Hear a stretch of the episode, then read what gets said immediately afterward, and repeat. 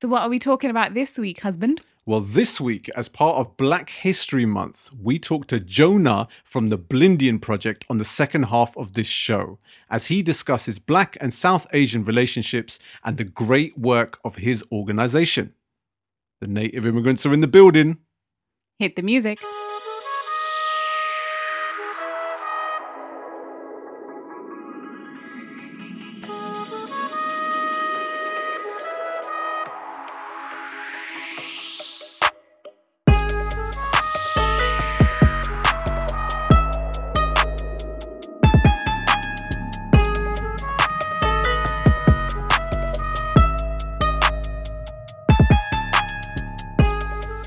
Salutations and welcome to another episode of The Native Immigrants. I'm your host, Swami Barakas, and as always, I'm joined by my co host, Jojo underscore B. What's going on, Jojo B? Hello. So, you know, sometimes when fame gets to someone's head Huh? and then start, you know, developing what is known, uh, you know, in the world as a diva complex.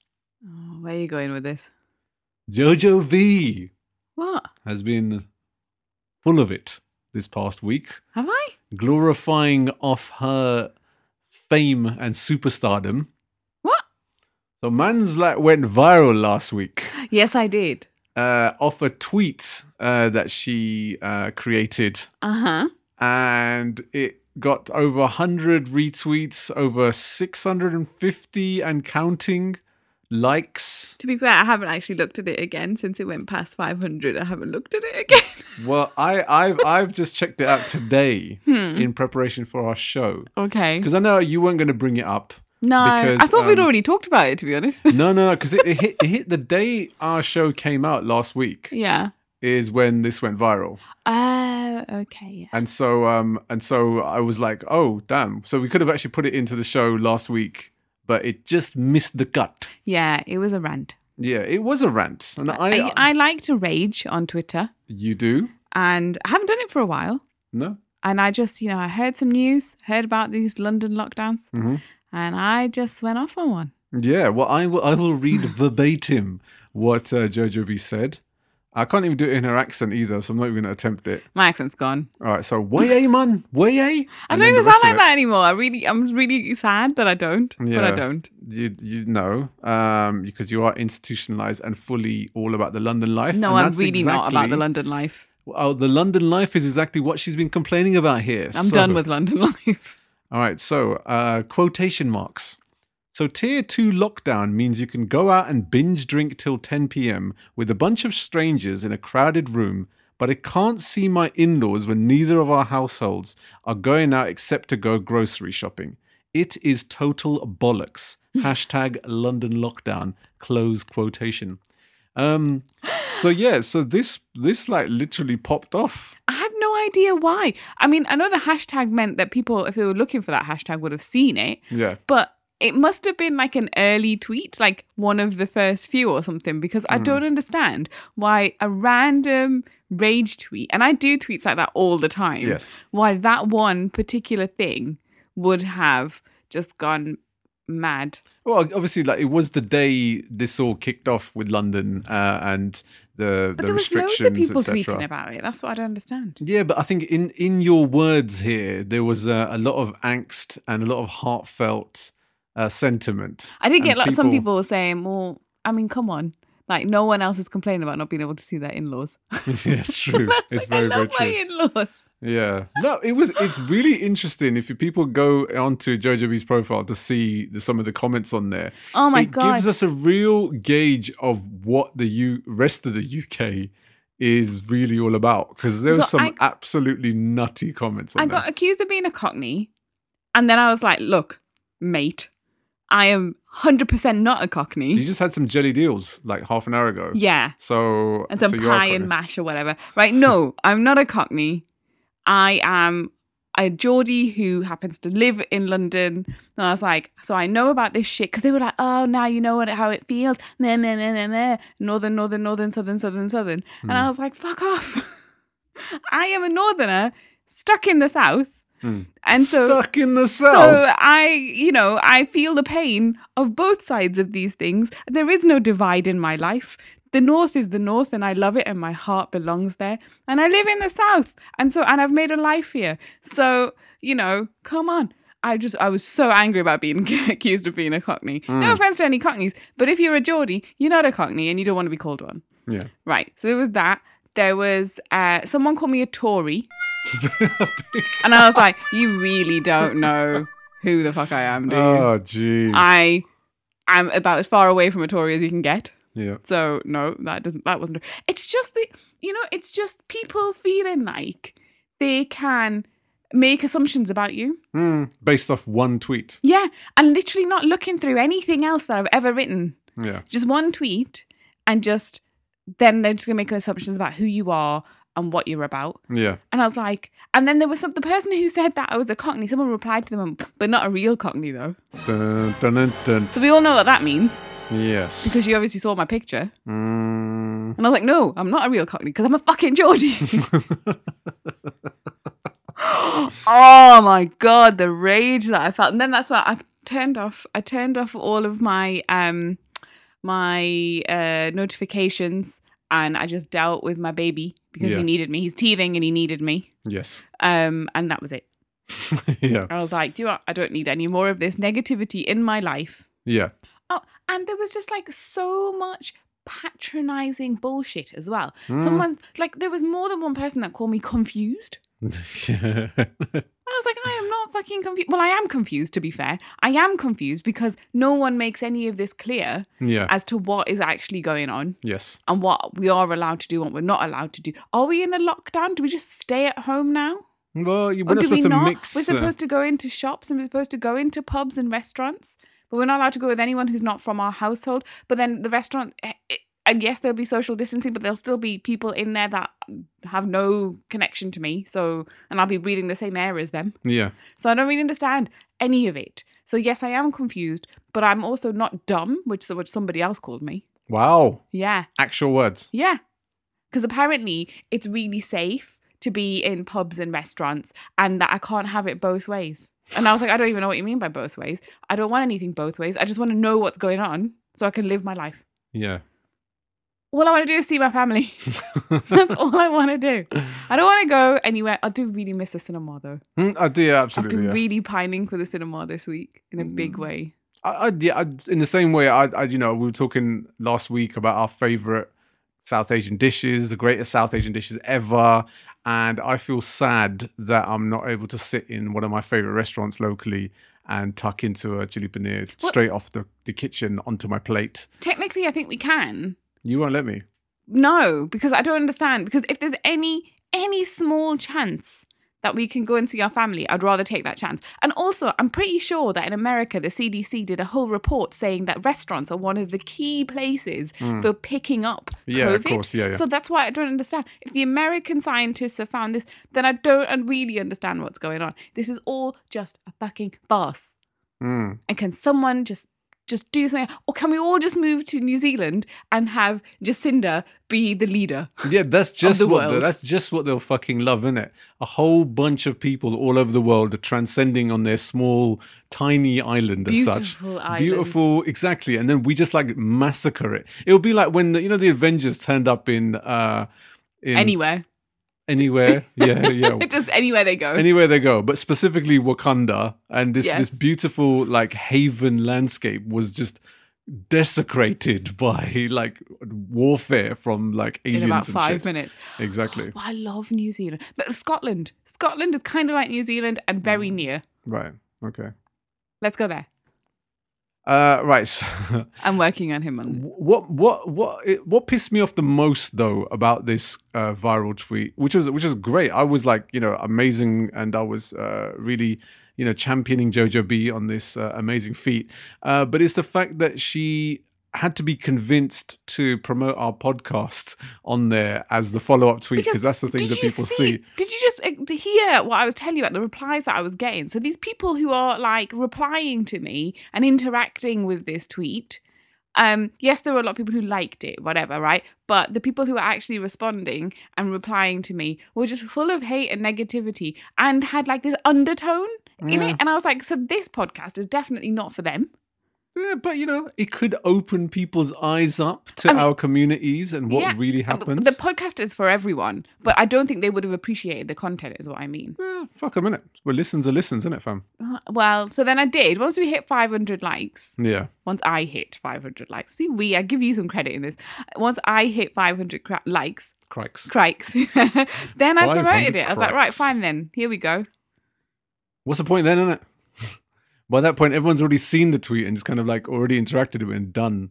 But then, what? At what point when you're going viral, do you do it? Because you never know when it's going to stop. I think it's one of the things you kind of do it early on because then straight away you can see it when you're when you're liking it and commenting it because it's the first comment when people go onto there that people read. Uh, I would have thought. I don't know. I don't. Like I said, I've Although, never been to be viral, so I can't I did talk. have a small child just, uh, you know, asking to see pictures of daddy and bar. Right. So, which he always does when I get my phone out, daddy, bar, Mm. Daddy, bar.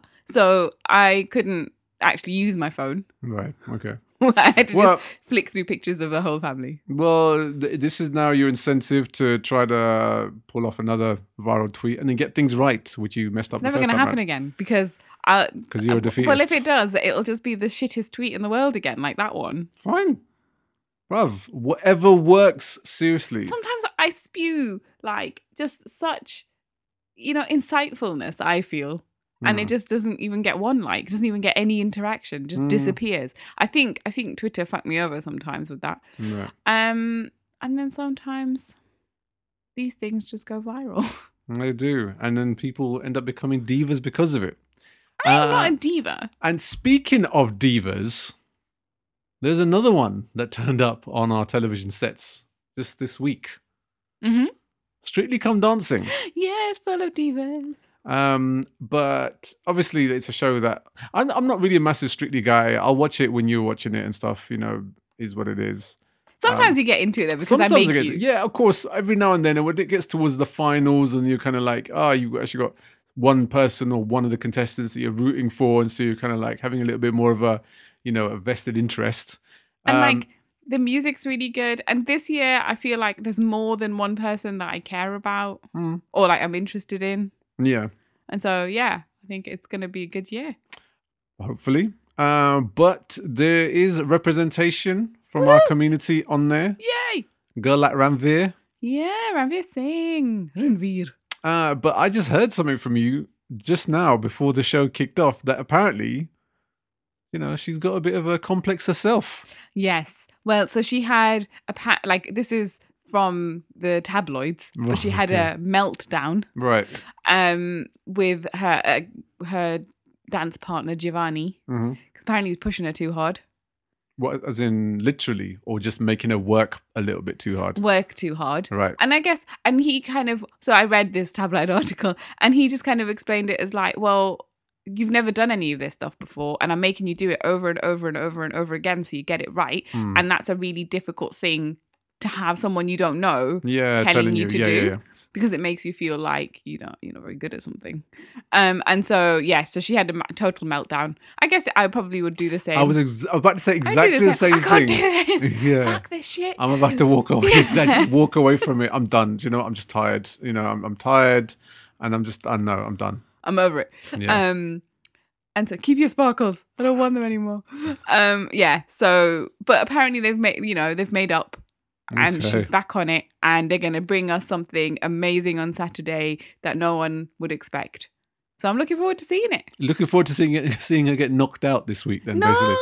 I'm Um, hoping that she's not all like stiff and that she can like kind of move her Indian hips. Right. Yeah. Well, if it, if it goes according to the rest of these kind of reality shows where the great ethnic cull, you know, continues to dawn on us, then um then there might be every chance of uh, her too not many ethnics in that in in Strictly. Too many ethnics. Wow. Not too many, but there's too many for them to cull them. Do you know what I mean? Like there'll, there'll always be one left. What- They'll have nobody left in the show if they cull everybody. That's what I mean. I literally did not expect those words Not to come out of your lips. in, like, but then it shows your, you know, this oh, is what you shut are. up. You know, the, Can I just the racist north is kind of eking within your system I'm also away. supporting Clara because I used to work with Clara many Mm. moons ago. Yeah. And before she hit her big fame days, and she is the loveliest lady. Mm. And like, I really wish her all the best. Didn't she invite you to one of her birthday parties and Did you she? and you didn't go to it? Did she? Yes, she did. I don't remember. I that. totally remember this because I was like, this. uh, This was still when Swami Records was in the cusp of trying to becoming a, a big thing, and Clara Amfo invited Jojo B to one of her birthday parties. Literally don't remember that. And Jojo B was like, "Do you know what? I won't know anyone there." And Were you going to come with me? No, it was just you by yourself, and we're invited. That's probably why I didn't go. I'm not very good on my own. And so, like, literally one of like the like showbiz events of the year, Jojo B was like, "I can't be asked." I, do, I don't remember that, but it sounds like a very me thing to do. That is a classic, classic Jojo B I thing to do. I am not. I'm not one of these people that's taken in by the fame and stuff, right? Um, and like the showbiz glitz. But Clara is a lovely, lovely lady, Mm. and I wish her all the best. And yeah, I think she'll do really, really well. And yes, I didn't go to her birthday party, Classic Jojo B. but that doesn't matter. in the big scheme of things, it doesn't matter. yeah, well, who's to know where it could have led and what could have been? Mate, the But amount of situations where I've been in rooms full of people who are just like amazing, and then I've just sat there in a corner like I don't know what to do here. Yeah, exactly. But, bruv, you, I'm not you good at this. No, no, because you didn't promote our podcast in a viral tweet the other day. So what do you expect from you being in a room with A-list hungry. people? I don't like attention. It's amazing that I even do a podcast because I'm really not attention hungry at all. This is why we work because you are and I'm not. Fuck you. So it's Um. Okay, so so many rooms full of so many people. I mean, I talked to Stormzy at work.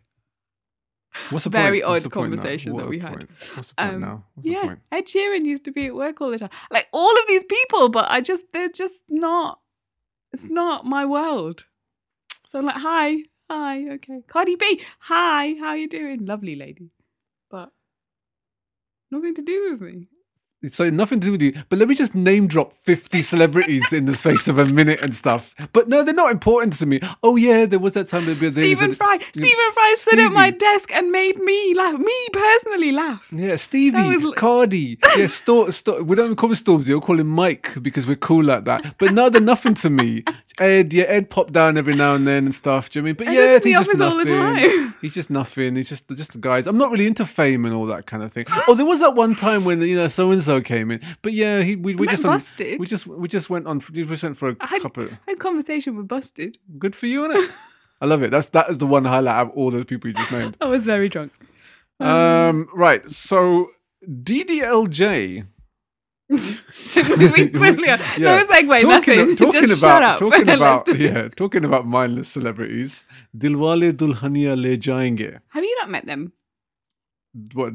Gar, Kajol and Shahrukh. Yeah, but you've met loads of Bollywood celebs. Do you know what? I haven't, no, but I haven't met Shahrukh. I haven't met Kajol. Oh dear. Okay. I, I've met a lot of other. Yeah, I've met- let's let's but just it's- let's yeah, move exactly, past yeah. that really quickly. Well, you- no, it's like um, I, I, Shahrukh's not my favorite actor. Kajol, No. Kajol's an amazing actress. Um, but the film DDLJ 25 year anniversary Yeah. happening this year. 25 years. My God, that makes me feel old. Absolutely nuts. Wow. Um, but in commemoration for this, they are building two bronze statues of Oh. Shahrukh and Kajol oh dear. that are going to be unveiled uh, London's Leicester Square. I think it's part of a festival where there's the famous scenes have been filmed in Leicester Square. So Right. there was a really famous scene in DDLJ where they're in Leicester Square. Um, and so other films have been filmed there as well. So it's part of a whole film Okay, yeah. festival so yeah, the thing. statue will be depict a part of the scene that was shot in Leicester Square. Yeah. But um, it's going to be in the company of nine other equally iconic Yeah. cinema giants, uh, like Harry Potter, Yeah. Laurel and Hardy, In Leicester Square, really? Okay. Bugs Bunny. I'm I'm sure like Bugs like over his like you know illustrious career. Um, I'm not sure if he filmed too many scenes in in Leicester Square, unless, unless it was in one of these I'm- weird, like you know Space Jammy kind of like you know you know animation films where he's with in live action. I'm pretty I'm pretty Um, sure they're all they've all had a scene in Leicester Square. That's why it's been there. It Okay, well, you, okay, well, so the rest of that kind of negates that because you've got Mary Poppins, Mr. Bean, Paddington, Wonder Woman, Batman, and Gene Kelly in Singing in the Rain. So I'm not sure if any of that was Oh. filmed in Leicester Oh, Square. maybe not. I've got the wrong end of the stick. I think you have. Uh, Mans did his research though, um, and clearly this is what's going to be taking place. Oh, Gene Kelly singing in the rain is one of my favorites, and Mary Poppins, ultimate favorite. Mm. Ultimate favorite. I think it's probably my favorite children's film. Oh, okay, I would say. big up. I used to watch it, rewind it, watch it, rewind it, watch it. I was rewind it, like that brother um, recorded over it. Oh dear, he, he put some sounds like sellotape. the kind of Big Brother thing to do. he, he he put sellotape over the bit where you know you Oh, yeah, the the front plastic little tab. plastic bit, yeah. he put sellotape over it and recorded over it. I was so sad. Damn. So sad. It was because I used to watch it so much. That and Chitty Chitty Bang Bang. See, I was like that more with sort of obviously uh, the Jim Henson films, Labyrinth and Dark Crystal Love and stuff. yeah. You know, those are kind of my favorite childhood films. Yeah. Um, but anyway, we digress. DDLJ. I'm putting it out there. I think we've had a conversation about this before. Like everyone I know adores this film. I just didn't get it. I, I'm not. I'm not into DDLJ. Do you know what I don't get about it? Is Shah Rukh Khan being so irritating all the way through? but that's pretty much every Shah Rukh Khan film. This is why I can never. I can never really get into his films. a baddie though. In the yeah the early films like sort of Yeah. Anjam and Bazigar and Darr and stuff where he plays this kind of negative role. I thought he worked really really well, but then he he became this kind of like you know this um chipku uh like Chipku. chipku he's a famous chipku uh like romantic guy, and um. the Chipku means uh, sticky. I guess is the closest comparison word. Um, and so I- just didn't. I never any of those films really. Kuch Kuch Hota Hai, I'm not even a big fan of. Kuch Kuch is all right. Dil To Pagal Hai, Kuch, you know DDLJ. I just yeah, I'm n- not not a big fan of them. I started really like appreciating Shah Rukh after kind of you know sort of that Mohabbat and K3G kind of time. Mohabbatein is good. Yeah, I Yeah. like that. But yeah, two bronze statues, which is a massive look. It is very big. Yeah. So um, we're never going to get a chance to see them, obviously, because London's on lockdown. Um, but um, hopefully, if you are there, please do take a few pictures and send them to us so we can uh, see what all the fuss is about. Yeah. Uh, so, what else is happening? Well, on the 7th and the 8th of November, there's going to be a virtual Mela happening. So, this year, obviously, because of restrictions and lockdown and COVID 19, we didn't get a chance to see any of the Melas during this whole Mela season. Uh, now, there was some online events happening, and we spoke about them previously um, you know, celebrating the South Asian culture and communities. Mm. But London Mela organizers themselves have organized Melatopia, That sounds cool. which is a pretty sick name. Yeah. Um, and it's going to be happening on the 7th and 8th of November. Now, there's not massive amount of information about it yet. They're still in the process of building and, and creating and organizing and planning. But what we do know is Raja Kumari is going to be one of the headline acts. me. Shout to Raja Kumari doing massive things right now. She's been signed to Mass Appeal in India, which is uh, Nas's label that he's heading off. Really? Um, yeah, with Divine and stuff also signed to that label. So she's uh, doing big things at the moment, has done for a number of years. And that's quite a coup, um, being one of the Mm. main acts, obviously, of Melatopia. Um, spoke to Ajay Chhabra, the um, organizer, Mm. about Melatopia just this past week. And so he's in the process of putting together some big plans and and trying to get some more acts obviously involved. Crazy And- busy, no doubt. Absolutely. Um, and so, yeah, 7th and 8th of November. We're going to be talking about it in the next couple of weeks. And I'm sure the show just before it drops will be a show focusing on everything that's going to be going down on that weekend. Can I just say, it's so good to see a woman headlining headlining the whole Mela. Yeah, 100%. I think that's a it's a great look. Yeah, and like I said, there's there's been a lot of great female acts coming out in recent times, uh, new acts, and so yeah, I think it's a, it's a time now to really celebrate female artists. Uh, like I said, DJ Ritu was the main DJ when we went down to London Mela She a couple of years yeah. ago. I think she's going to be also involved in this year's uh, sort of event. Mhm. Um, so yeah, great time to champion the female artist, the female DJ, and good to hopefully be involved in Melatopia because there is, you know, it's been I've been missing that kind of Mela whole summer of events and things to go to, and not having that seemed a little bit of a, you know, like something was really missing. You know what we're gonna have to do though? What? because we're gonna have all the entertainment, Right. none of the food. We're gonna have to make our own cheesy masala chips at home. Cheesy. Oh man. Put it in a wrap. Cheesy masala cheesy chips. Cheesy masala wrap. chips. I And have I'm a is, I masala have- chips chaat. Oh, I'm gonna miss it But you know what? I, I have that every time I go to the Mela because, because I love so it so good. much. We have it once a year, and it's yeah, so it's good. true. and then in between, I'm just like, do you know what? I'm gonna try something else this year. I'm gonna try something else this Nothing year. looks that good. And then I, yeah, and then I just um have the same thing again. Yeah, You know. Yeah. So you're gonna have to make this stuff via JoJo's Kitchen, yeah. who's been dropping another recipe this well today, wasn't it? First recipe. I was like, no, I'm not gonna do this. I'm not good enough. Blah blah blah. And then I was like, nope. Fix up, Jyoti. Fix up. And so I, yeah, I did it. You fixed. So what was what was the first recipe then that you it dropped? was so. It's really hard to get like good, basic cake recipes when you're gluten free. Mm, because they always come out like crumbly or dry or like you know they die the next day it's just disgusting yeah. so i finally found a good chocolate cake recipe i've made it a few times and it's worked out each time and so i thought let me share this recipe Yeah. it's a nigella recipe that i've adapted because it wasn't gluten free Right. and i had to tweak it a bit to make it work Yeah. Yeah. Of course. and not just adding gluten-free flour but doing other stuff and um yeah and so i unveiled it to the world Awesome. and now I'm really scared because I'm like, now people are going to hopefully make it and then tell me that it's great. yes. Well, and- yeah. Exactly. Fingers crossed they think it's great. And if it doesn't, just don't tell us. Keep it yourself. Just don't tell me. Just exactly. Don't tell me. Don't crush my very, very, very fragile ego at the moment. Oh, dear. um, I'm. Uh, You should I'm- you should add the Jojo Jojo's Kitchen link to your viral tweet fam. You might get some more like followers and and people do you know, I've got the Twitter handle. I haven't done anything with the Twitter yet. All right, okay. I need to do it. Time to start pushing. Time to start pushing. Too much Um, social media in my life. I just want to be left alone most of the time. It's true though, isn't it? Yeah, I, I agree. Sometimes I have like 20 messages from 20 different people on my WhatsApp and I'm like, I'm just not going to read it. I'm just not, I just can't. I can't Jots, cope I'm dying. Can you quickly call like nine nine nine for me? would Be much appreciated. Don't look at it till like next week. Yeah. I'm sorry. I just, I, sometimes I can't. And I think it's healthy to say, just, I would take a step back. Mm, yeah, no, absolutely. A good friend of ours just has a complete like screen detox Yeah, exactly. once a week. Just make sure people don't do that when our show drops. Is all I can say. But we're not um, on a screen, so it's fine. Yeah, but people listen to us via their phones, don't they? Yes. So just shut up and let me carry on. Well, download it. The, download it the day before. How can you download our show the day before when it drops on the fucking day? No, the day before you decide to have your screen detox.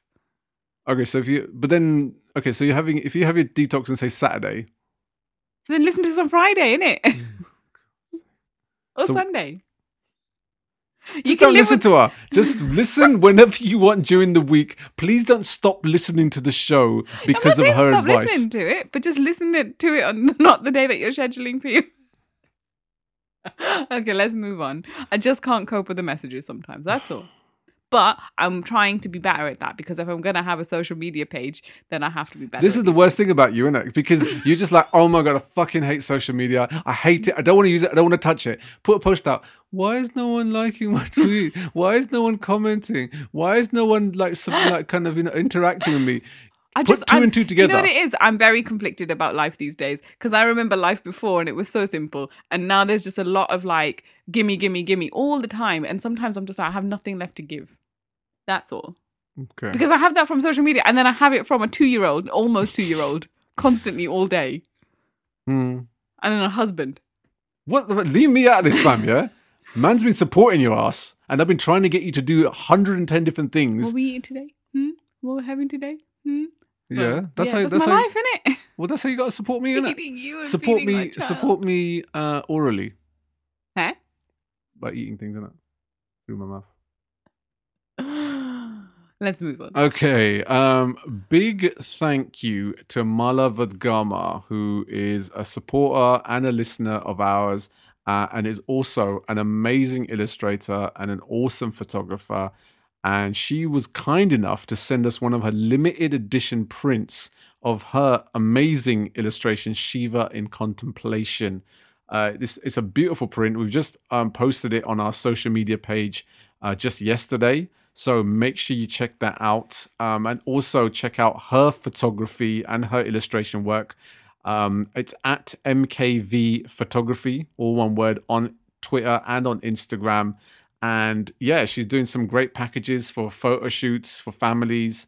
Uh, so absolutely get in touch with her for all your photography needs and check out some of her awesome illustrations and order a few from her because yeah, the print that we got is It's beautiful. amazing. Yeah, it's really beautiful. It is lush, uh, and obviously I'm named after Shiva, so that was always a big thing.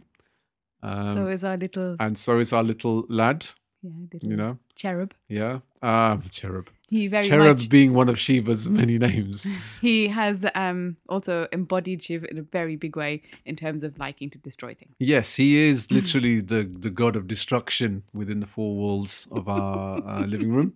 Um, so yeah, aptly named is what I can say. But thank you so much to Mala. Um, yeah, make sure you check out her movements, obviously going forward. And lastly, on this half, screw Sainsbury's, Jojo B. now you've got a chance. Are we chance. gonna talk about it on I want to honestly because Yeah. we were so fucked off, and it was worse because it was from one of our own, and that made it even worse for me. Yeah, so I mean, if you follow me on Twitter, you already know all about this. But I ordered a Sainsbury's shop, and the man, we live on the second floor, and the man just refused to come upstairs, not for any other reason, because Sainsbury's confirmed to me that they should be bringing everything to the door. Yeah. he just can't be fucking asked. Yeah, And so I was like, I've got a baby and I can't come. You were busy with work. I was like, I can't come. Like, I don't know what you're doing. Like, what's going on? And um, and he was like, Well, I can cancel your order then. So then I had to put our child into a cot and Yeah. leave him by himself, unattended, Hmm. so that I could run downstairs and get the stuff. And then when I got there, he hadn't even fucking unloaded it. what? T- Then I had to go outside and I was like, Do I have to stand here while you unload it and, go- and bring it in from outside? You can't Yeah. even bring it to, to my building. And he's like, No, if you go and stand in your building, then I'll go and get it. For, I'll bring it to you. And I was like, Well, then why did you call me if it's not even there yet? like, what are you doing? My child is by himself in a cot. Yeah, well, the thing is, we, we kind of uh, like we did say to him, "Oh, you know, I'm just here by myself with my child." Obviously, I was in the our flat, But you're on a work but call. I was in a work call, and it, worst case scenario, I could have come to tend to Bubs, but that's not the point. I could have been out for work, and it could have been just you and Bubs at home, and so he expected you to leave your child unattended here in the flat for you to come downstairs and grab this all our shopping and bring it back up two flights of stairs. And then when I got there, so when he brought all the stuff inside, then he said to me, Oh, I can take it up to the first floor for you. And I just looked at him, I was like, What is the point of that? Yeah. I'm downstairs now. I'm ready to wait for you to bring it into the building in the first place. And now you're telling me you could bring it upstairs one floor, but I'm already down here anyway. So it But makes one no if, if, you, if, you, if you can take it up one flight of stairs, why can you not take it up an additional flight of stairs? Exactly. And this is what when I complained to Sainsbury's, they were like, We don't understand what's going on here. And he should never have done that. He should have brought it to your door. There is no restriction on how many floors flights of stairs you can go up. So this is this is not a policy. He just couldn't be fucked to basically Yeah. walk up two flights of stairs and then use and then used Sainsbury's alleged policy to to enable him from not doing that. Yeah, and obviously he was Asian. Yes. Are we gonna name and shame? No. But no, because I we don't need to name him. He was an Asian guy and he was from uh, around our way. No, don't look at me like that. I want to No. say it. I want. I want to say it. I want to say it. What if it's someone's dad Someone's dad. or someone's brother or someone's husband that's listening? Then they should they should basically slap him into shape, fam, and be like, "Bruv, how could you do this to a you know to a loyal customer who's always pushed and promoted Sainsbury's, and we've always got our shops click and collects and stuff from Sainsbury's, and for the first time we decided to do a delivery for after ages with Sainsbury's. Because before they used to always bring it up to our door and uh, Everyone brings it up to our door. People, like, some of the guys have even said uh, before COVID happened, they'll be like, "We'll drop it off inside for you," because I used to have like, I used to quite often be on my own with Bubs, and so they would be like, "We'll bring it in for you, so you don't have to deal with it while you've got your baby." yeah And and you know they would come and drop it off in the kitchen or whatever, which was very helpful of them. yeah of course of and course. so I just don't understand. But anyway, it is what it is. Sainsbury's are dealing with the matter. Okay. Well, yeah. Well, we will let you know how uh, this story develops and whether we are compensated in any way. Let us know if you care. Let us know if you care. Yeah. We, the thing is, we could have talked about this on social media, and I just thought, no, we need to talk about this on our show because we get a chance to properly rant about this because we're really pissed off about this whole episode. with Sainsbury's, and I'm always shopping there and like, The always spending stupid amounts now, of money we're all there. stuck at home, right? And we're all trying to stay safe, and it's the small shit that matters. Mm, yeah, And yeah. then the lady from the flat downstairs, who's total bitch anyway, Mm. came out and was like, "Do you mind just keeping it down, please?" Because it was all happening outside her front door. yeah. And I kind of understood because if so, if I had been heard someone having a go at someone else in front of my front door, plus rustling all of the bags and trying to load all the shopping quickly and all that stuff, I probably would have come out and said, "Can- "Do you mind keeping it down?" But she's a total bitch. Yeah, screw so- her as well, man. Fuck's sake. Do you know I mean? Stick to, like mind Fuck your own fucking business. Yeah, exactly. Fuck the world. Um, Not you guys though. Yeah, no, you're all lovely. Yeah, we love you. Please keep listening to us. And uh, make sure you subscribe to us on Apple Podcasts and on Spotify and on SoundCloud. And make sure you write us a review and rate us on Apple Podcasts. S'il vous plaît. please all right we need some more ratings and reviews on apple currently because it helps us get heard and gets us gets up further up the the charts on the algorithms and shit um so we The really algorithmy things. exactly so we would really appreciate if our lovely listeners who haven't yet given us a rating or review on apple please do so because it would hugely hugely benefit us and also we will mention you on our next show and it will make us glow inside in these dark, dark times. Yes, exactly. I know. And, you know, it would stop us from ranting every week, be being pissed off with everything, because we'll be in a much more happy and joyous, you know, persona. We're like little Halloween pumpkins glowing from the inside through our smiles. Yes. And next week is our Halloween show. Oh, see how I segued it nicely for well you. Well done, you. So we will be talking all things horror, but And I won't be. you will not, obviously. Get But the night off. me doing all the work once again. What evs? You love it. You love what he, I came in the other day and he was watching The Shining and I had to make him pause it. Fuck's sake, I just came into the room for a hug. I think he was watching The Shining. All right. That's horror specials next week. Stop going about that this week. Because you this to talk about The Shining, are you? Mm, probably not. Okay. There you go. then. But more importantly, shut up, JJB. importantly, this month is Black History Month. It's uh, a hugely, hugely important month within the year to really appreciate uh, the Black community and Black culture and Black history more specifically. Um, we've obviously spoken on our show previously about solidarity between our communities, between the South Asian community and the Black community. And it was important for us to not only highlight it during this whole year with all the mad events that are happening across the world, um, but to really show how you know similar our communities are and how much our struggles have been very very you know like parallel over the course of the, the history here in the uk um, and it was important for us for me specifically to speak to jonah from the blindian project in the second half of this show uh, because his whole organization is to is about you know intersecting our communities together specifically mixed race couples black and south asian couples Yep. and Hence the name Blindian. hence the name Blindian. And so, on the other side of this break, we're going to be talking to Jonah and hearing more about the amazing work of the Blindian Project. See you on the other side, people.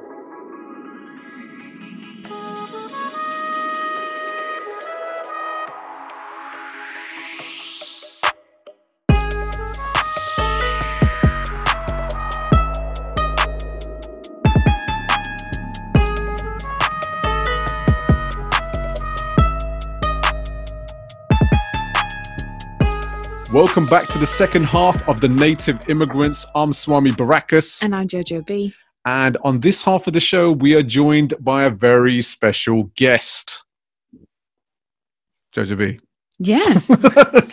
Jojo B's like staring at me I'm completely I am like, here. yeah, exactly. I know. Don't roll. love? Go, pla- go We've got- player, actually. Go player. Um, amazing. It's just like, you know, she's just like, have You we? usually do one of your like elaborate, lovely introductions. I was just I waiting do. for that. I'm just, I'm, I'm in the process, fam. I'm in the fro- process of giving it now. and then you like you were staring I me was out. at and, you like, because like, me 'cause out. usually just like, yes, indeed we do. Like, where's the chemistry? This is one of the like big USPs of our show.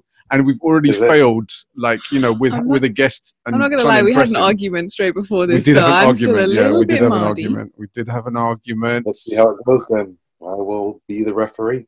Th- thank you so much. Well, our referee today is also our special guest, and he is the creator and the founder of an amazing organization called the Blindian Project. Now, I could tell you all about it right now, but I want to get my brother Jonah, who's here with us right now. Shout to you, Jonah. How's it going?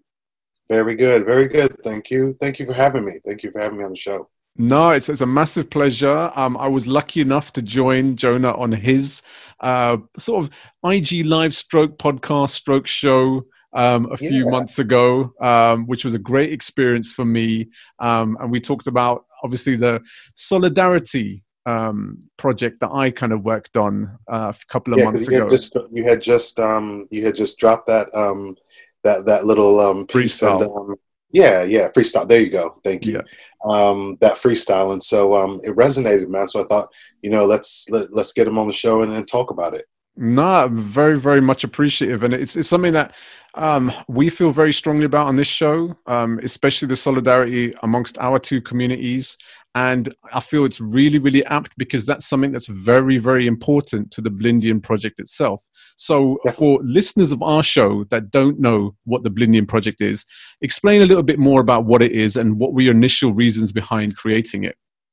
Sure. So the Blindian Project is a globally crowdsourced um, art uh, documentary product project. So um, what that means, or, or how it all started. Let, let me let me go, let me start with how it all started. Right. Yeah, let's let's Yeah. rewind So, um, time. Let's go back yeah, in the let me- flux let me- capacitor. Let's rewind. Do that.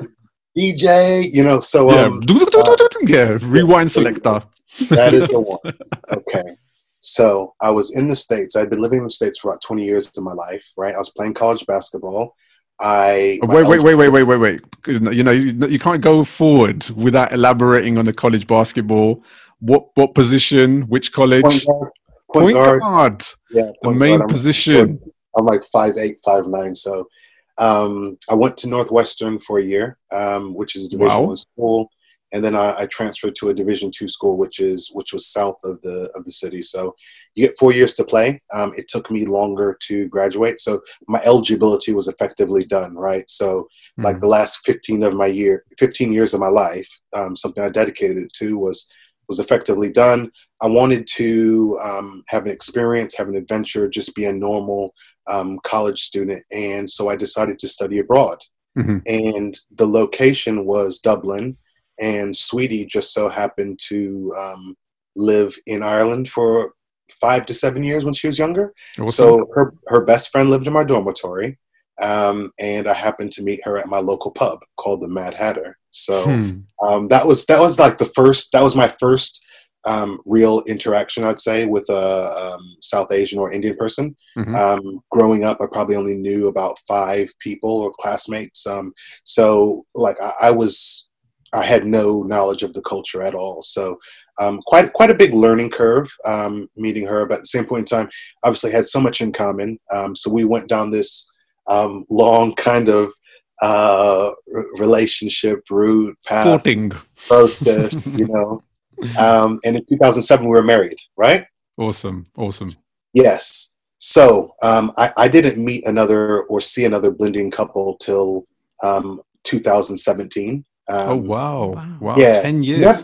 Yeah, yeah, long time, long time. You know, aunties would always say like, "Oh, I know of this other couple who, you know, um, you know, the, the one of the partners is black," um, but I never like really sought them out or, or or tried to find them or anything like that. So um, we were. It was 2017. We had um, two kids at that time.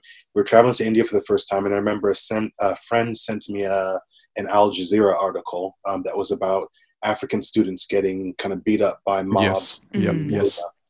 um, and that was the first time I kind of sat there and thought about this whole um, anti-blackness and um, what it means and why why why why and how could they um, be so upset you know that they had to to, to beat these guys i mean um, I was I was looking at it the other day and it was it was literally like um, it was like Rodney King but it was like c- civilians you know Hmm. um, just just just having a go at these guys and um, so I came back and then I reached out to, um, I, I put an email together um, and, and, put a call out to people to to share their stories. And remember, it was ten or so stories that I got, um, and I um, packaged them up and just just kind of put it out there in the world. And that was the um, initial start of the the Blindian project. I don't even know if I was calling it that at that point in time, but that's how it that's how it all started um, initially, and the kind of uh, inspiration behind it.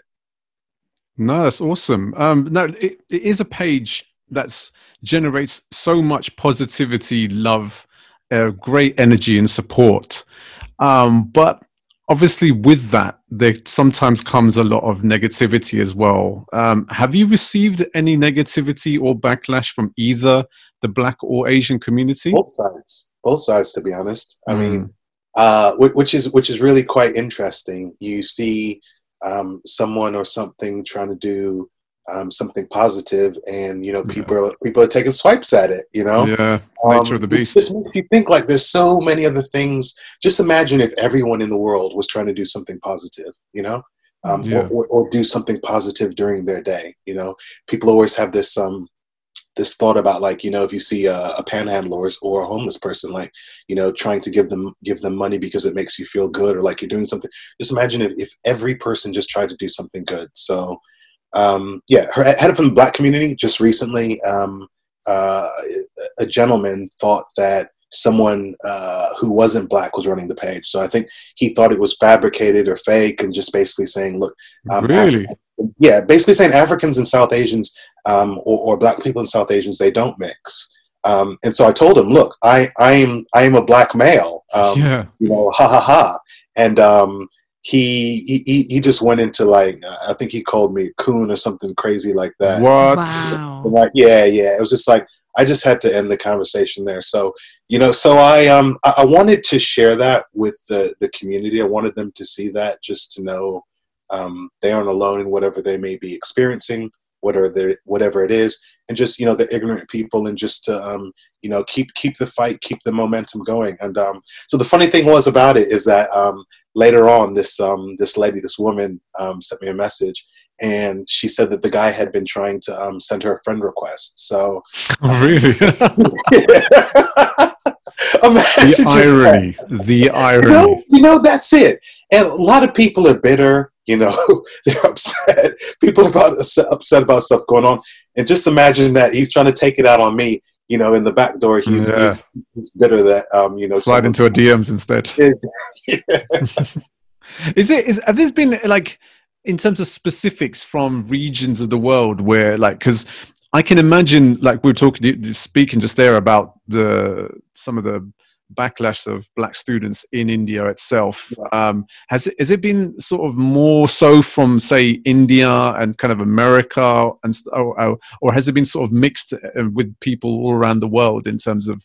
Oh, you're talking um, about where the where the people are based at from the project. Uh, well, no, in terms of the, the negative reaction, has it has it oh, been has it been sort of scattered or has it been yeah? I mean, that's the thing. That's the thing.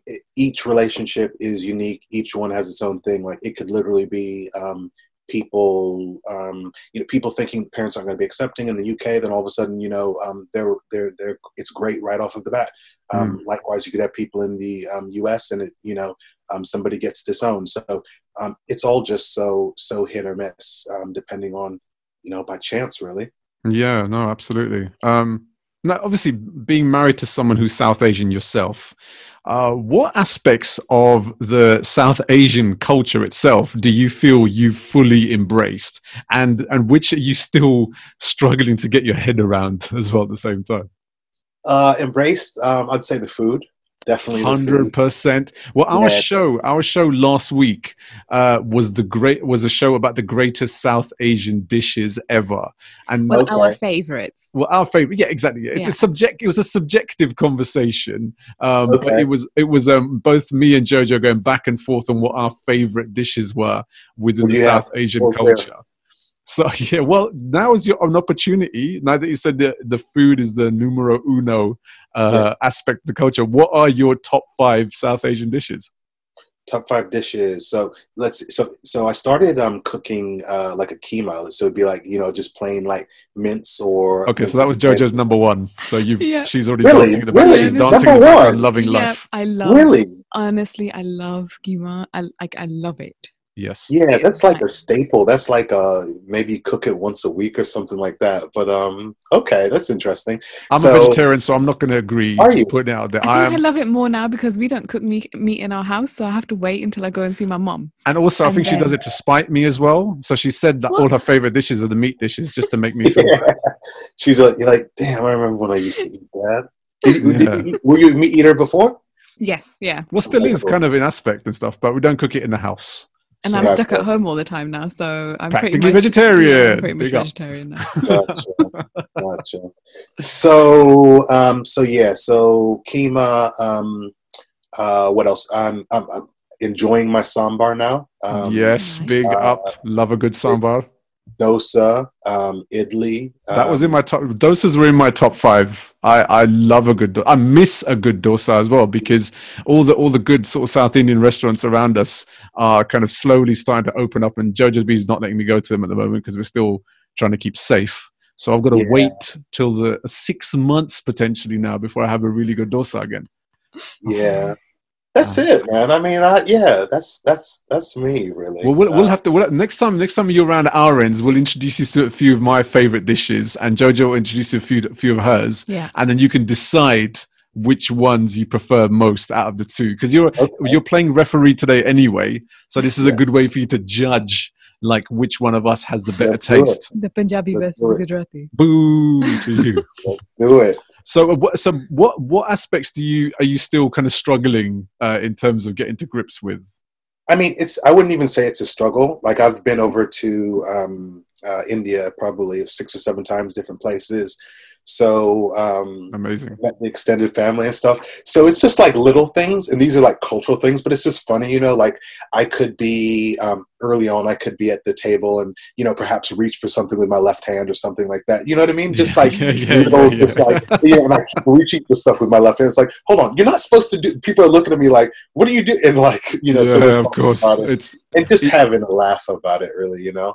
No, it's weird because you say that, and even like me being from the same kind of communities and stuff, even I'm, I'm just like, what kind of mumbo jumbo is this that's been brought down over generations with these Yeah, kind yeah. of traditional superstitions and stuff? It's yeah, it's a little bit But crazy. it's funny though because um, like I like um, my son is four years old, and so and my daughter, they're both lefties, right? And so. Okay. like there's this like whole thing and i'm like hold on he's trying to write you know what i mean like give him Yeah, a break yeah. and stuff you know what i mean like this has you know so it's just it's just funny but similarly um uh Sweta as well too just just funny culture stuff like um we went to i took her to a chicago cubs game american baseball Hmm. and in the seventh inning um they stand up and they do the um the national anthem National anthem, yes, indeed. and that's not something that I feel like is done much over here in the UK. Like, I- I Definitely don't- know. Then there's literally don't even- nothing to be proud of being remember from the the last time like I heard it or know the words or anything. So,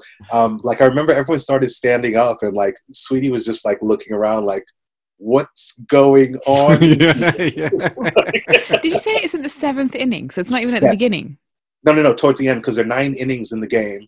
So Oh. sen- seventh inning stretch, they call it. Um, a lot of some people might not be there at that time, but yeah, sev- seventh, seventh inning they they do the anthem. That's so weird. Why? Why not? Why not? timing so Yeah, why not just do it at the start? I don't know. I don't know. That's a good question. Yeah. Do they do it at the beginning as well too? I'm sure, like well, in sort of American football games and the NFL games, they normally do it at the start of the start of the game, just before the kickoff. You are right. I'm gonna have to Google that, and we might have to divert from the comment. Oh wow! We will we'll let you know the answer on next week's show Yeah. here on the Native Immigrants. Be started from the top. Yeah. yeah, yeah. So just just going back a bit in terms of um your you know reasons for creating the show and um but like what was the reaction from Sweta's family because this is something that we I've spoken about on our show about solidarity in terms of the mix of communities and I, I spoke previously about me having a, a black girlfriend and you know finding out or telling my mum about it and her reaction from it etc obviously you guys have been married for a number of years um, but what was it like initially um, in, especially meeting her family and even Sweta telling her family as well at the same time Yeah. So meeting. So her telling them uh, I- I mean, our relationship was a long distance relationship for quite a long time. If you can appreciate that, so Yeah. I was trying to get established um, professionally. She was trying to finish her um, her degree. So um, we saw each other, you know, every couple of months. But um, there wasn't really that push because we were all kind of trying to get our lives together Yeah. um, to say, "Let me meet the parents. Let me meet them. Let me meet them." You know, um, which which kind of gave us time to make sure that we were um, right as a as a couple. Um, you know, um, but then it came to a point in time, you know, obviously that she had to to speak to them, and you know, there's never a perfect time to have that conversation, really. Um, Mhm. Sweta's quite a headstrong, um, you know, woman, and you know, she um, stands up for what she believes in. So, um, eh, when I met them, I remember for the first time, like it took a while. I met some aunties, some uncles, and things like that, and um, just had chats with them and um, went through that whole process, which was great because you know I'm great friends with them right now, and they're really big advocates in terms of um, you know convincing Sweta's parents to to, to meet me. Um, The first conversation, then I met him. Uh, it was a bit surreal, really. Like I remember speaking, and um, you know, uh, you know, fair enough to them. You know, they're kind of like, well, you know, what are your intentions for our daughter? You know, which was effectively saying, um, do you know, do you, what, why are you here? You know, effectively. Um, and you know, obviously, I told them, you know, I plan to, you know, we plan to get married. You know, I want, to, I want to marry your daughter. Um, and so that kind of started. Well, I mean, I was going to say that kind of started the conversation. I was like, yeah, wow. hit, hit him from the first strike, Yeah. that kind of took us to the middle part of the conversation. yeah, yeah. but um no it was cool it was cool and then from there I, my like we went through that whole process and just kind of building bridges with them and, and getting to know them and then um Sweta's graduation my parents came over that was the first time our parents had officially met so you Mm. know they were talking and getting to know each other and um i remember i engaged then at um at like a dinner with our families there Awesome, awesome. Well, you know that you've been married a number of years, so I'm sure now it's one big happy family. But yeah, uh, they, live, they live right down the road from us and um oh, really, how is that for you? it's cool. I mean, sometimes I see the car on the driveway. It's like, ah, yeah, here we go. again. From work, You want to kick your feet up. You want to just like, Yeah, Just- look, look, in-laws are in-laws regardless which culture or community you live in. You know I mean? They can be annoying at the best of times. No offense, yeah, Jojo B. no. Yours live 300 miles away, so you can choose. Okay. Yeah, no, no, I love seeing them once a year. Yeah, Yeah. exactly. Yeah. Once a year. So, All no, right. it's, all good. it's all good. It's all good. um, okay, so we've um, we've spoken about solidarity before here on the Native Immigrants, and um, a lot of it obviously can not just with us, but on social media as well, can sometimes just come off as just being words. What, from your perspective, do people need to do to put those words into action to make a real change with everything that's happening? Yeah. So I um, uh, when when everything kind of kind of kicked off, um, let's go back to kind of like George Floyd. Um, Yes. uh, when he was murdered. Um, like I was, I was inspired by you know, uh, solidarity. You know, um, by the support. Um, it, it felt like you know, very genuine. Um, people, whether they were you know, beauty and makeup influencers or um, you know, whatever, whatever different um, uh, area, people wanted to to say something about it. They wanted to express their feelings about it. Um, great. Now, present time, like I think that um, one of the things we're trying to do with the Blindian project is just create these spaces where um, both of our communities are interacting um, in in a certain way. It could be a book club, right? It could be a, a book club, and it's about a, uh, a South Asian author. Could be a Black author, but you know, going through that process and sitting down with people and interacting with those people, getting to know those people, um, and and talking about something and, and how you perceive things and perceive the world, and just sharing those experiences, really, because Yeah. what I feel is that there's not enough interaction um, amongst the communities, which is why there is a lot of um, uh, just kind of feel like a, fe- a feeling of fear almost, you know. So yeah, so I, I I want that. So what we're trying to do is, and what we are doing is actually creating um, these spaces and, and and just allowing people to um, uh, who feel comfortable in these spaces, people who don't feel comfortable in these spaces, just to just to try to to learn from um, from one another. Okay. Yeah. uh, How has that open have people been in terms of getting in touch and sharing their stories for your project? Oh yeah, Has it been- very open. I mean, Yeah? very open. It's um, it is. Uh, well, well, you you both will know. I mean, you you have Yes. have Yeah. podcasts and stuff, expressing yourself, um, putting yourself out there. Um, you know, being vulnerable. Like it's not easy to do. I mean, I was editing a, a lady's story today, and I was like, "Damn!" I was like, "Do you want to be anonymous for this?" And she was like, "No, I want to. I want to put this out there. This this will Mhm. help someone." um, and I, and I just felt like that was so beautiful her saying that because I actually I really feel there is a power in sharing your story. Mhm. and uh, you know I wish more people would um, would do it. That's how people learn. People um, understand. People see their own stories in in, in your story. Um, and, and hopefully um, they think about you know how they can um, make themselves better from from, from reading or, or, or hearing someone's story And I think it's it's really important because I I don't think previous to this there's been any real platforms for um, those couples to have their stories heard and, and shared. Um, and uh, especially from looking at it from a social media perspective, it's you know the real um, you know a real at the forefront of basically trying to push that narrative to have that intersection between the two communities. So it's I, f- I feel it's really really important. Um, I think it's it's a great thing what you're doing. Um, and it's it's breaking the taboo, isn't it? It's trying to it just to normalize everything because it should be normal. It should be absolutely fine to be able to talk about it openly and on social media without that fear of backlash of the what will the community say type thing, but 100%. also you know kind of multiply tenfold on online when just random strangers feel like they can say whatever the hell they want to say to you. yeah you, you, you kind of like you need to have that safe space to to kind of be able to be open and be yourself.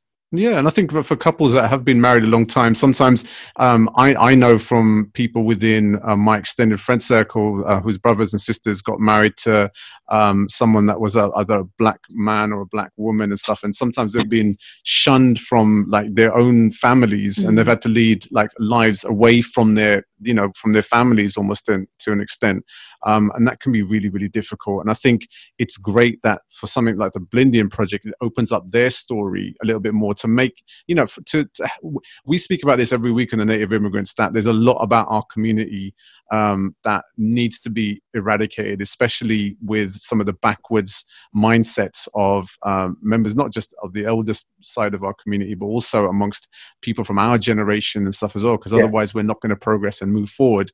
Um, and so, I feel like something, especially something like the Blindian project, if it starts to open up that dialogue uh, amongst both our communities, then we can help to kind of not. I, I don't like the word normalize, but really, this is just a people having relationships. It really doesn't matter Yeah. the color Yeah. of your skin or where you're from, you know, and the more we can talk about these things and the more that we can create that conversation and communication, you know, hopefully we'll start to see an end to those kind of, you know, backwards taboos. Yeah, hundred percent, hundred percent. I mean, I, I've been really inspired by the um, the the diversity of the of the people in terms of age and um, you know race and just just people just saying that it really really resonates with them. You know, You- they they don't have to be a, a Blindian couple or um, you know the, the, there's like eight percent of the community I think is is based in India. So a lot of people are um, they, they look at some of the relationships and they think like you know I am in a relationship with someone from a different caste. Um, yeah. but This this actually really resonates with me, and I I really understand this story and feel this story. Yeah, actually, an interesting point there. So, like, I'm Gujarati uh, and Jojo's Punjabi, Mm. and our child is basically a mix of those two communities, uh, much like your own children. Now, looking at purely from a parental perspective, as we are both parents here, how has the process been for you um, to teach them both sides of their parents' respective cultures? It's it's been um it's been good actually. You know, thinking of because I've been thinking about this like over the last week or so. Like, I want to um, uh, inject, I guess, more of my culture into um, uh, their lives. Um, you know, the the in laws live down the street. Um, my my parents. Um, they may only see them at, you know once a year. Um, my sisters they don't see them that often, and their cousins and things like that. So, Sorry, Um, are you are you Nigerian? No, Ugandan. Ugandan. Awesome. Yes. Awesome. Okay. Ugandan. Yeah. So yeah. So that's weird because like that's there was a lot of um, uh, sort of Uganda and Kenya and Tanzania. There was a lot of our communities that came over in the 60s and 70s. Um, Asian yes. that came over obviously to to the UK during that time period. And there was a lot of mixes, especially of things like the foods and the and Swahili is a big part yeah, of our language you know so i use swahili in my everyday speak and stuff with my parents with little words okay. in there so it's it's crazy how like even though people are worlds apart there's still so many similarities between our cultures because of it 100% and even when i think of the Blindian project like sometimes when i'm telling the story like i have to start you know from that point you know my family's from uganda so um, my parents had their own kind of um, uh, preconceptions on how I'd be received by the community. And, of course, um, of course. You know, because they had their own experiences when they were growing up of of interacting and bumping shoulders and moving with and seeing how you know people people interacted. So um, that's that's quite interesting. Um, yeah, I'd love I'd love to hear this because my mum's from Kenya, um, and so she she grew up basically in those circles in those communities. But it'd be it'd be amazing to see the perspective from like you know ugandans themselves about the asians within their communities because there was as much as there was a lot of solidarity there was also elements of animosity as well um, definitely. Between, definitely definitely. I think it's really interesting though. So i like one thing i want to do is um uh find that older generation and and and speak to them to find out what it's like. Um yeah. you know, from yeah yeah. Let's see. Let's see no, look forward to look forward to hearing about it. Um, so okay, so tell us a little bit more about Rum and Roti. What how was how was that created? Um, how were those ideas generated, and what yes. can we see from that? So Rum and Roti was um, I I've always loved music. Um, I've been into hip hop since I was um, big up a kid, a little kid and stuff. I remember having the, the, the tapes and stuff that you had to hide under your couch because you didn't want your parents to see that, yeah. that sticker, that parental advisory. Totally sticker. relate. You know, I, remember totally that. Totally relate. So um, uh, like, and I had a really good friend who DJs, so music's always been a big aspect of. Um, uh, it, it's something that's built into what I'm doing, right? If I have a um, an event, like music's going to be there in some form or fashion. Um, and so, Rum and Roti. I think I started to have a. I put on an event. That's what I did. COVID happened. I put on an online event that had obviously music and uh, maybe an MC as well mm-hmm. too. And um, uh, this guy was on the live stream and he was like, look, you need to check out this guy, um, Donnie Brasco. He's hmm. a good DJ.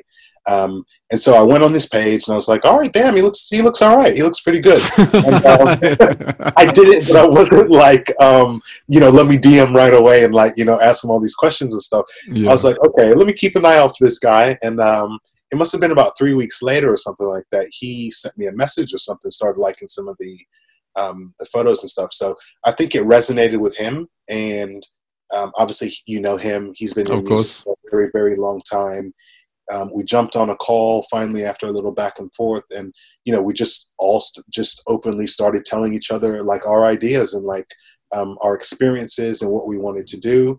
And um, that's that was essentially how um, Rum and Roti started. So um, that is the Rum and Roti is the kind of um, musical side of the of celebrating both cultures. So you'll have um, DJs come on there who are sp- spinning, um, you know, Desi tunes or Bhangra at the same point in time. They could be playing some hip hop or, um, you know, even like soca and things like that. You know, it's just celebration of um, Black and Brown cultures in a kind of musical um, expression. Okay. Yeah, amazing. I think like we're talking about food. I think food and music are the two big factors that can bring communities so so much closer together. The fusion not only of the foods and the music as well um, but you can really appreciate you know good food and good music. Um, and that's something that's very important to both of our communities. And so yeah no no no further way in terms of breaking the barriers down with some good food and good music. And so that's exactly yeah, what Rum and Roti is all about. all, that's why that's why i'm so ready for this um, um, covid situation to um, to go the right way, um, so we can, um, you know, just be around each other and mm. yeah. Um, vibe off one another and, and, enjoy life. Really, you know. No, absolutely. No, we, and we look forward to hopefully one day like having this in person and speaking to each other in person and chopping it up over some masala dosa somewhere, you know, and then you can show us some of the Roti, Ugandan man, cuisines Roti. Or some roti. with some ro- exactly, mate. I look forward to it. Now, uh, tell us basically what are the plans now for the Blindian project going forward? How do you see the organization evolving? Yeah, so um, we I want to drop some products um, for the, for the community. So I think we're gonna have some. Well, I, I don't think I know we're gonna drop some apparel here um, before Nice. the end of the year. Um, we'll do that. We have a, a couple. I'll call it a product, but it's it's essentially like kind of group sessions for people who want to explore some of these themes in, in more detail. So we have a, a psychologist who works with us, um, and she's brought some really really good ideas to the um, just to what we do and anal- analyzing things from a different perspective that most people don't do on a day to day. So we are going to start up some sessions here where we'll be um, speaking with groups or, or individuals who just want to um, you know explore some of these themes kind of challenges that that appear in our, our relationships a lot more. Um, i mentioned book clubs. We're going to launch a book club here before the end of the year um, probably a couple different groups. People seemed really really ins- excited about that. Mm. um, I know myself, I just read bits and pieces of information, news here, sports here, culture stuff here, but um, I haven't really sat down and, and taken in a in a book for a long while. So um, I think You're literally like cool. literally talking to a mirror reflection of myself really here. That's the, loves hip hop, doesn't read much. That's me Yeah. to a T. I mean, I'm reading all types of stuff, but I'm not like, I mean, like a physical book in my hand. You know, what I yeah, mean? of Like course. 250 pages or something like that. Thank you, So- thank you. Okay, jo- because Jojo's a bookworm and stuff. She was, she, you know what? and she I looks down on me because No. I don't read as much as she does. But the thing is, I'm a book reader, but all the way through COVID, I have not been able to read a book. I cannot. I start, yeah, I start one and I cannot finish it. I just, I, there's about five, six different books that I've started that I haven't fin- managed to finish you're reading. juggling, juggling Yeah. five, six books. That's mental. Um, anything else that we have? Um, the books that um, that's it, really. I mean, I don't think we're going to get out before the um before the end of the year. So Mm. Yeah, um, Yeah. that sounds that's like about quite a lot. Just trying to That sounds exactly. That sounds like quite a lot on your plate, you know. So like trying to Hey, take oh, too sorry. much. One other thing. Yeah, sorry. One other thing. Let me talk about. Um, we're going to release. Uh, um, it's it's like a coffee table book. Um, Oh wow, yeah, awesome. Uh, yeah so i'm really really excited about that. I can't believe i almost forgot about that. But that's going to um, contain i'd say seven to eight um, stories. Um, so that'll be in there. Um, and you know a bit of bit of kind of tongue-in-cheek uh, humor and things like that. Um, bit of bit of artwork as well too. But it's going to be it's going to be a fun book. It's going to be a reflective book. It's going to be a book that you can write your thoughts into. And um, you know just some of these stories that just really make you think about um, it could be about religion right i know Mm. religion is like a really touchy thing like um, recently on on the on the site and con- converting conversion and stuff like that Yeah. um, uh, but yeah, the, the stories are great, man. Or even thinking about anti-blackness, thinking about, um, you know, there's some stories of some people who identify as black, but they're actually they look like a white person. Mm. Yeah. Mm. So I, I remember that story was really, really um, interesting about a person wanting to um, uh, be recognized for for for being, you know, mixed with with black, but um, Yeah. society looking as at them as as as a white person. So. Oh, okay. Wow. So that's good, man. That's but yeah, like you said, that's enough on my plate. That's enough to go. yeah. Doesn't like sixteen thousand in the community, man. It's busy right now. Do you have any um, advice or guidance if there's anyone listening who is in a mixed relationship and just isn't sure about how to broach the subject with their parents or their family or you know any of their loved ones and they're a bit worried about how to how to go about it? Do you have any kind of after hearing all of the the stories that you've heard and having gone through the experience yourself as well like do you have any advice that you could give Yeah, good question. So I think one of the first things, because I actually put some uh, like a slide pack together on this, and I was thinking about including it in the book. So um, I'm glad that you asked because maybe there's a there's a good need for it. So um, uh, it is checking checking yourself and your relationship. Like um, uh, for me, like I said before, I didn't have much interaction with the culture at all. So um, when you're in, when you're going to introduce someone to your parents, from what I know, um, it, it's you know 95% of the time going to be the person that you are um, going to marry. So Mm-hmm. you know, check yourself and your relationship that um, this is actually the right person that you want to um, you know spend the rest of your life with because um, you know nine times out of ten i think that's what you're trying to say to your parents when you um, uh, you know introduce them to to them um, one other thing that i hadn't thought about before um, is um, counseling. Counseling i think is a good one. I think we oftentimes think about counseling um, that you do when you know you're at rock bottom. Um, Yeah. Yeah. but you know similarly um, it could be good even you know during the process of uh, of getting introduced you know? Maybe there's some things that you guys need to talk about. Maybe there's some things that you don't know. Sometimes it's just easier via a, a mediator or somebody knows who knows how to lead the conversation um, again this isn't saying there's anything wrong with you or even your relationship it could just be um, maybe you just want to have a good con- you know you want to have a good guided conversation Yeah, yeah, yeah, of course. um, so that's there. Finding an ally. Um, I think finding allies who can can fight fight your corner, who can say that they've met you and kind of speak on your behalf. That is always um, a positive versus um, hey, meet this guy and nobody's met him or, or can kind of you know vouch for him or anything like that. Um, and uh, you know, just be be persistent a- about it. One thing that I always say to people is when you're going to have that conversation, you know, um, try to be mature and adult about it.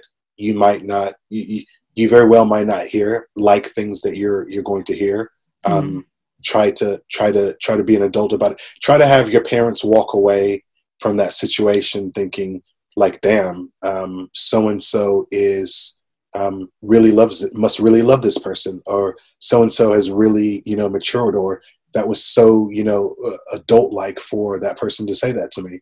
Um, and and then just continually um, uh, don't don't let it go away if it is something that you believe in. I think that's the thing that, I, that i'd end with a lot of people get stonewalled they get um, uh, the thing where the parents just don't talk about it you're nervous you don't want to bring it up you're dealing with your partner um, you, you're afraid to say something it's not the right time just um, you know don't be scared about it just try to you know be pers- persistent about it it could be even be just mentioning the other person's name you know Yeah. Yeah. Asian parents are great at just never speaking about something that they don't want to deal with and just hoping that it'll go away. Or brushing under the carpet. Yeah. Yeah Very good at brushing that. an elephant under the carpet i've been thinking about yeah, yeah.